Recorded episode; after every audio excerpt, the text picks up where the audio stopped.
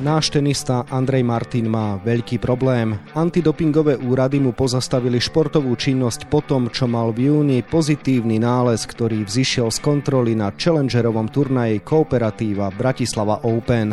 Viac sa tejto téme budeme venovať v dnešnom podcaste denníka Šport a športovej časti aktualít šport bodka es ká. Príjemné počúvanie vám želá Vladimír Pančík. SARM dvadsaťdva. Tak sa volá látka, ktorá skomplikovala život nášmu tenistovi. Andrej Martin úmyselné dopovanie jednoznačne popiera. Ak teda neklame, ako sa mohla táto zakázaná látka dostať do jeho tela a prečo je vlastne zakázaná? Aj na to sa budem pýtať prednostu Ústavu telovýchovného lekárstva Slovenskej zdravotníckej univerzity Pavla Maloviča, ktorému želám pekný deň. Pekný deň všetkým poslucháčom prajem. Ruský prezident Vladimír Putin nariadil útok na Ukrajinu a rozputal ozbrojený konflikt v susedstve Slovenska. Ukrajinské mestá ostreľujú, státisíce Ukrajincov hľadajú záchranu v zahraničí. Dianie vo vojnou zasiahnutej krajine monitoruje vyslaná reportérka aj náš spravodajský tím dvadsaťštyri hodín denne, sedem dní v týždni. Všetky aktuálne informácie nájdete na aktuality bodka es ká. Pán Malovič, slovenský šport dlhšie nepoznačil dopingový prípad, takže vás osobne zaskočilo to, čo teraz musí riešiť Andrej Martin?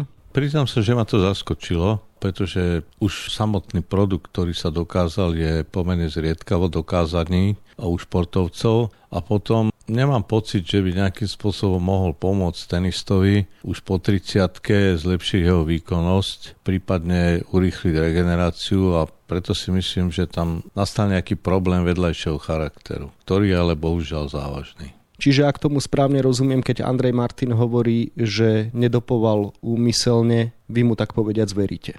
Ja verím vždy, pretože prezumpcia neviny v dopingových kauzách, ktoré sú nejasné a je to výpoveď proti výpovedi. Samozrejme, tenista tvrdí, že nič neužil, ale dôkaz je na stole. V laboratóriu v Toronte to analyzovali a zistili prítomnosť zakázanej látky, ktorá nie je telu športovca, respektíve jeho organizmu prirodzená. To znamená, nejakým spôsobom sa do tela mala dostať, mohla dostať a teraz keď zvažujeme, v strave nie je možné získať takúto látku. To znamená, pokiaľ Martin užíval a on priznáva, že nejaké minimálne množstva výživových doplnkov užíva, tak musíme zvažovať, že či sa náhodou nejedná o kontaminovaný alebo zašpinený výrobok, čo môže veľmi ľahko vzniknúť najmä u firiem, ktoré nemajú tak dokonalú kontrolu nad svojou výrobou. Čo je teda SARM dvadsaťdva? Prečo by ho športovci nemali užívať a akú výhodu získavajú tí, čo ho užívajú? SARM aktivizuje isté receptory, také tykadlá alebo čidlá alebo senzory, ktoré po spomínanej aktivizácii začnú produkovať látky, ktoré anabolizujú organizmus. To znamená, že oni urýchlia rast svalových buniek, urýchlia ich množstvo a zároveň zabezpečujú zlepšenú zásobu glykogénu, cukru, ktorý športovec využíva na energetické pôsobenie a potom urýchľujú regeneráciu. Je to produkt, ktorý, ako som už povedal, je anabolizujúci, to znamená, je veľmi príbuzný anabolikám a pokiaľ viem, je preferovaný u ľudí, ktorí dopujú preto, lebo údajne nemá toľko vedľajších účinkov, ako majú anabolické steroidy. Ako sa teda z vášho pohľadu mohol tento prvok dostať do tela Andreja Martina a čo by mali športovci robiť preto, aby sa mu vyhli a keď už sa mu nemôžu vyhnúť, tak ako môžu dokázať, že ho užili neúmyselne? Výživové doplnky nepodliehajú také prísnej kontrole ako liečivá. To znamená, žiadna kontrola štátnym ústavom pre kontrolu liečiv, obzvlášť keď to pochádza zo zahraničia, ale jednoducho sa to schvaľuje iba podľa hygienických kritérií. Takisto sa veľmi často stáva, že nesedí obsah s tým, čo je uvedené na obale. Prípadne na obale je zloženie uvedené v rôznych jazykoch, ktoré sú blízke výrobcovi, ale nie sú blízke konzumentovi. Uvediem jeden príklad z minulosti. Môže byť na výrobku uvedené, že obsahuje ma Huang a to je čínsky názov pre efedrín. V tom prípade samozrejme tento výrobok je na listine zakázaných produktov. Ja si osobne myslím, že tam došlo k pochybeniu ak užíval teda výživové doplnky a užil teda kontaminovaný výživový doplnok, tak tam sa odporúča, najmä ak sa jedná o firmu, ktorá nie je zase tak známa alebo taká renomovaná, odložiť si z každej šarže, respektíve z každej tej plechovice vzorku, aby pokiaľ dojde k takej situácii, aká momentálne nastala, mohol ten športovec dokázať, že tu nám mám vzorku z tej konzervy alebo z tej plechovice alebo z tej pixle, ktorú som užíval, a môžem tento produkt teda dať na analýzu a dokázať, že sa tam evidentne nachádzal inkriminovaný preparát.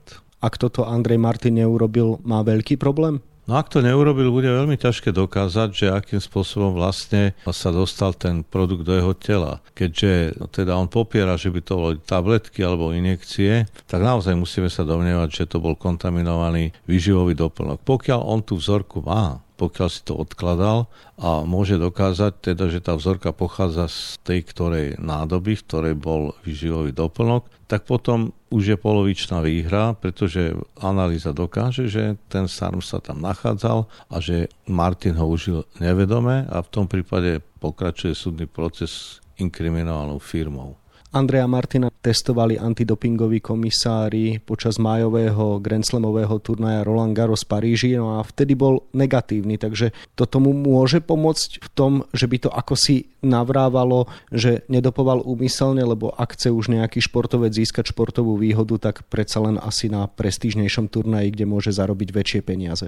Určite áno, pokiaľ teda nejakým spôsobom dokáže, že taký istý produkt, respektíve produkt tej istej firmy užíva a je na Roland Garros a tam bol negatívny, tak potom by to mohla byť istým spôsobom poľahčujúca okolnosť. Ale ako som už spomenul, jediným presvedčivým dôkazom je mať k dispozícii vzorku z tej krabice, z ktorej teda on užil preparát.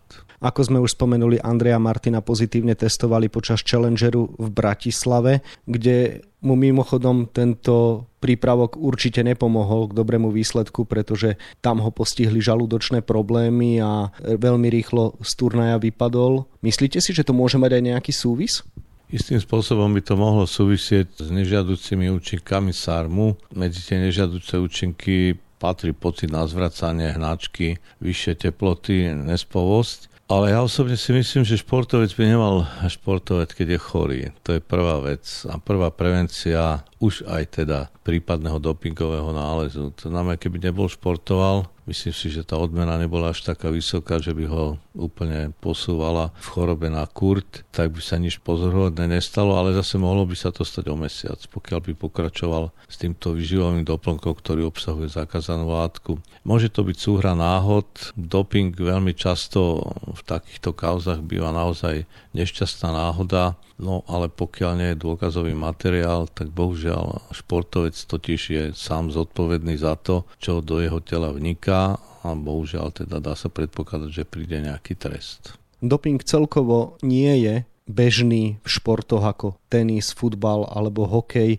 zjednodušene povedané, kde okrem kondície a sily hrá veľkú rolu vo výkone šikovnosť. Myslíte si, že o to väčšiu šancu to dáva Andrejovi Martinovi dokázať, že to nebol úmysel? Tam bude strašne veľa vedľajších dokazovaní. Pristupuje možno na svedeckú výpoveď okrem právnika lekár, ktorý sa o neho stará, prípadne manažér, prípadne človek, ktorý tie produkty pre neho získaval, prípadne mu môže pomôcť výpoveď distribútora výživového doplnku, v ktorom pravdepodobne sa nachádzala tá zakázaná látka. Je tam veľmi veľa vedľajších vecí, ale rozhodol by skutočne priamy dôkaz, keby bola časť tej vzorky k dispozícii. Aký vývoj teda vy predpokladáte v tejto kauze? Čo si myslíte, ako to dopadne celé?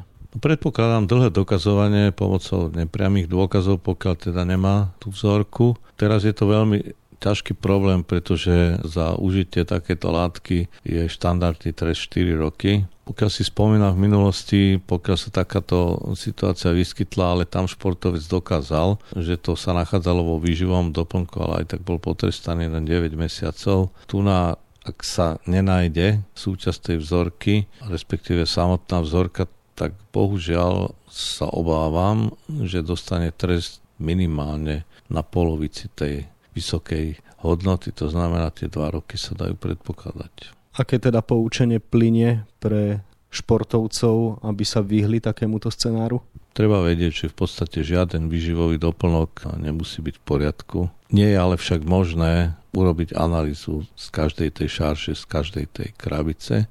Preto si ja osobne myslím, že pokiaľ športovec užíva výživový doplnok, malo by to byť od serióznej firmy, od firmy, ktorá nemá podobný problém alebo nikdy nemala podobný problém. Radšej platím oveľa viac za tento produkt, ale oveľa menej stratím. Čiže na konci dňa sme zase pri peniazoch, jednoducho treba investovať do vecí, ktoré sú dôležité pre život športovca? sto percent. A pri akýchkoľvek príjmoch športovca si ten, ktorý musí uvedomiť, že aj chorý človek musí investovať do svojho zdravia tým, že si kupuje lepšie lieky, tak aj športovec, pokiaľ chce investovať do svojho výkonu, si musí kupovať tie najlepšie produkty, ktoré majú bezpečnú kvalitu, lebo nevedomosť riechu síce nečiní, ale to v tomto prípade neplatí. Nie je to tak dávno, čo dopingovú kauzu musel riešiť náš bývalý špičkový športovec, chodec Matej Tóth. V čom sa z vášho pohľadu líšia kauzy Mateja Tótha a Andreja Martina? Pýtam sa preto, že Matejovi sa podarilo očistiť jeho meno, aj keď to bol veľmi tuhý boj. No je tam jeden zásadný rozdiel. Tóthovi nedokázali žiadnu cudziu látku, ktorá by mohla ovplyvniť jeho výkon. Oni mu len dokázali istý posun v hodnotách krvného farbiva, respektíve červených krviniek. Toto dokazovanie je samozrejme ťažké, či to bolo spôsobené nadmorskou výškou, dehydratáciou, nejakým ochorením, všetko možné sa môže na tom podieľať, ale dá sa to určite ľahšie dokázať, ako to, že športovec neprijal zakázaný produkt, či už úmyselne alebo neúmyselne. Sú to dva rozličné prípady a keďže vieme, že ako dlho to trvalo Matejovi, kým sa očistil, tak sa obávam, že Andrejovi Martinovi to bude trvať oveľa dlhšie. Suma sumárum, Matej mal teda lepšie karty. Suma sumárum, Matej mal nielen lepšie karty, ale spravodlivosť bola jednoznačne na jeho strane. Skúsme sa na to pozrieť z pohľadu vašich životných a pracovných skúseností. Dnes teda poznáme fakty. Andrej Martin bol pozitívne testovaný na látku SARM dvadsaťdva. Vy veľmi dobre viete, aké má táto látka účinky, v čom môže športovcovi pomôcť, v čom môže uškodiť a ako môže byť prospešná pre tenistu, keďže tenis je samozrejme svojimi špecifikami iný šport ako atletika, cyklistika, futbal a podobne. Keby som sa mal vás tak na záver dnešného podcastu ľudsky spýtať, vy teda Andrejovi Martinovi veríte? Ja mu verím, lebo SARM dvadsaťdva by mu určite nepomohol zlepšiť výkonnosť tak, aby sa dostal do prvej desiatky alebo päťdesiatky. A ja si myslím, že by mu ani nepomohol hrať lepší tenis. Toľko prednosta Ústavu telovýchovného lekárstva Slovenskej zdravotníckej univerzity Pavel Malovič, ktorému ďakujem za rozhovor a želám ešte pekný deň. Prajem všetkým poslucháčom pekný, čistý deň. Dopingovú kauzu nášho tenistu Andreja Martina budeme ďalej mapovať na webe šport bodka es ká a takisto v denníku Šport. V jeho dnešnom vydaní nájdete aj tieto témy. Dnes štartujú dve prestížne európske futbalové súťaže. Aké očakávania má pred začiatkom anglickej Premier League brankár Fulhamu Marek Rodák a čo si od nového ročníka v nemeckej Bundeslige sľubuje obranca Herthy Berlín Peter Pekarík? Po prehre Dunajskej Stredy s rumunským ef cé es bé v úvodnom dueli tretieho predkola konferenčnej ligy nastúpili včera v pohárovej Európe naše ďalšie dva futbalové tímy. Ako si Slovan Bratislava počínal na trávniku Olympiakosu Pireus a ako sa darilo Spartaku Trnava proti poľskému Rakovu? Nemusím sa hneď prebojovať do Anaheimu, budem rád aj za miesto v San Diegu, vraví skromne útočník našej hokejovej reprezentácie Pavol Regenda, ktorý si výkonmi v národnom tíme vybojoval kontrakt v tíme zámorskej en há el. No a na dvadsiatich ôsmich stranách je toho samozrejme oveľa viac. Scenár dnešného podcastu sme naplnili a zostáva nám sa už iba rozlúčiť. Ešte pekný deň vám od mikrofónu želá Vladimír Pančík.